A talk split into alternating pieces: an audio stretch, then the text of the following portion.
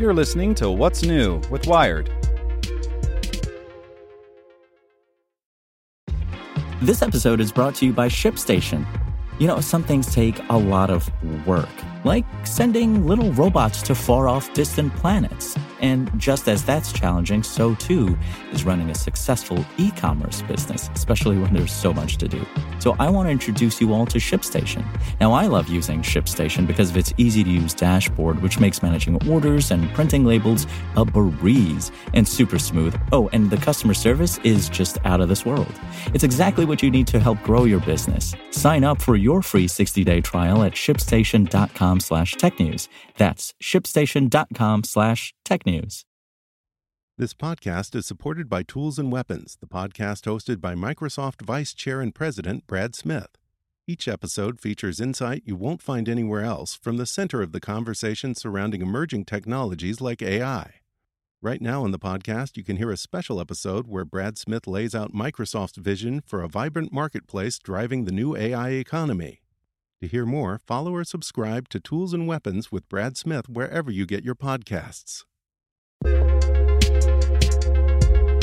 You're listening to What's New with Wired. When will the pandemic truly be over? It's Thursday, September 29th. I'm Zeke Robison. Today we're talking about how everyone wants to be done with COVID. What milestone will signal the end of the virus? Make sure to listen to the end to find out what other Wired podcasts you can check out today. It was a political stumble that turned into a policy two step. In a 60 Minutes interview, U.S. President Joe Biden declared the COVID pandemic over. Within 12 hours, public health officials, including his own administration, weighed in to say no, it's not. And within 12 hours after that, the White House somewhat walked his comments back. Chalk it up to exuberance, the updated boosters were just rolling out, or to pandemic fatigue. But look past the immediate messaging failure, and the episode poses an important question. If the pandemic isn't over yet, how will we know when it is? It's a question that can be countered with layers of answers.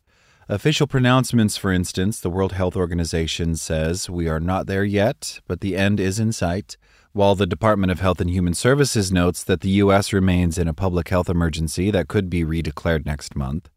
Other metrics, for example, according to data from the Centers for Disease Control and Prevention, cases, hospitalizations, and deaths are all declining, but at the same time, COVID has been ranked the third leading cause of death in the U.S. Meanwhile, only a third of U.S. residents who are over 50 and thus considered at higher risk of illness have taken the full four shot vaccine protocol. As of last week, only 4.4 million people, 1.5% of those eligible, had received the newest bivalent booster.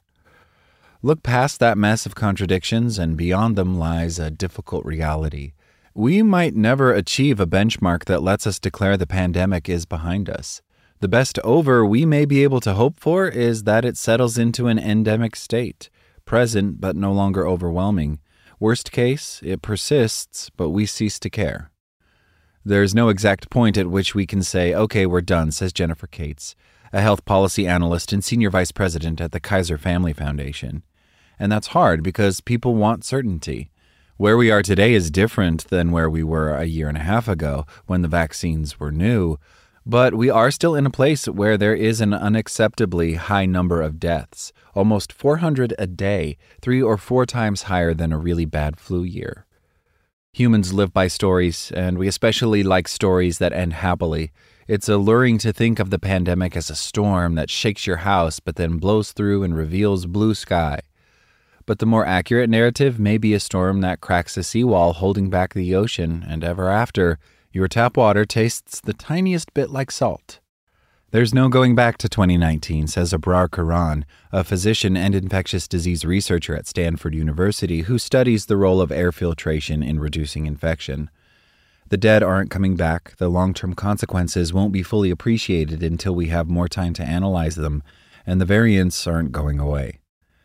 When the pandemic began, we could imagine the restoration of specific things we'd put on hold would signal life was returning to normal. Schools would reopen, masks would come off, offices would fill back up, and restaurants would buzz with diners.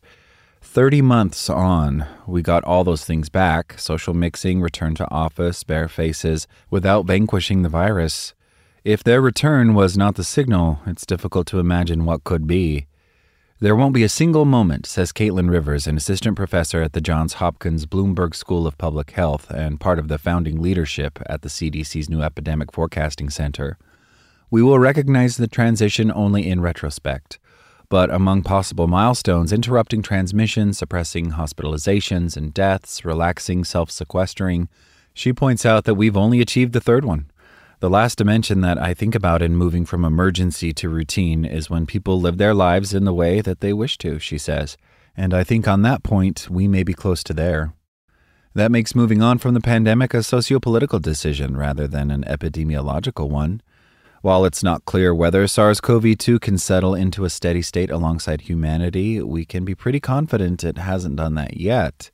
On the same weekend that Biden was declaring the pandemic over, Swedish researchers announced in a preprint, not yet peer reviewed, that they had identified yet another viral variant, dubbed BA2752. Ben Murrell, the preprint's senior author, said on Twitter that it exhibits more extreme antibody escape than any variant we've seen so far, meaning that existing vaccines, possibly including the brand new Omicron bivalents, might not successfully suppress it. It's unnerving to recognize that we might be done with COVID, but COVID might not be done with us. It evokes the Groundhog Day feeling of making yet another exhausting circuit through a series of identical events. Except, of course, the moral of Groundhog Day is that sincere intention can change the future. There are lessons within the pandemic that we could leverage. We just haven't taken advantage of most of them. In 2020, as awful as it was, I thought, this is finally the time that we're going to end the cycle of boom and bust. Because this event is so profound that we are not going to want to come out of it and just head right back into another one, says Jennifer Nuzzo, an epidemiologist and director of the Pandemic Center at Brown University School of Public Health. But in fact, though the U.S. spent trillions on COVID in stimulus funds, business rescues, healthcare subsidies, and vaccine research, Things that could make a difference to the next pandemic have yet to be created. Those include funding state and local health departments so they can build back permanent workforces, and reconsidering the healthcare cost cutting that left understaffed hospitals so vulnerable to COVID overcrowding. It also includes fixing the collection of disease data in the U.S. The pipeline is so leaky thanks to incompatible forms and platforms that a coalition of public health organizations estimate that it would take almost $8 billion to repair. One recent example of the system's ineffectiveness in many states, men who believed themselves at risk for monkeypox, but who also thought they might have been protected by childhood smallpox vaccinations, discovered their paper vaccination records had never been added to digital systems. Another way to ascertain when the pandemic is over is to ask whether we're ready for the next one. About that, we're not. That is not one of my indicators because I don't think we're ready for the next pandemic, Kates says. I don't think we'll be ready for a long time. Which might sound defeatist, but another way to think about getting to over is to imagine what actions it would take to suppress COVID as much as possible and then make them milestones that lead us to the pandemic's end. To me, it will be over when there's little left that we can do, Karan says.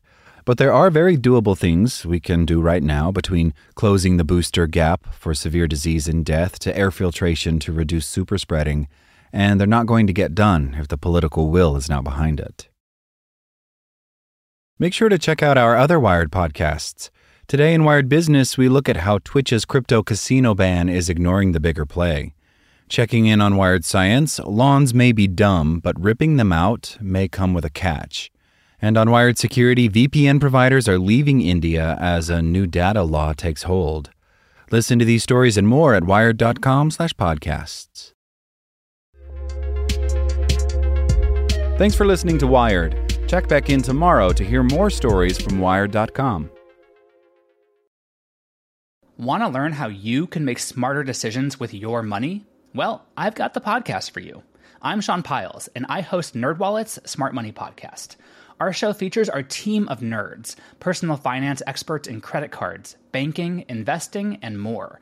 And they'll help you make the most of your money while cutting through the clutter and misinformation in today's world of personal finance. You'll get clarity on strategies to help you build your wealth, invest wisely, shop for financial products, and plan for major life events. Listen to NerdWallet's Smart Money Podcast wherever you get your podcasts.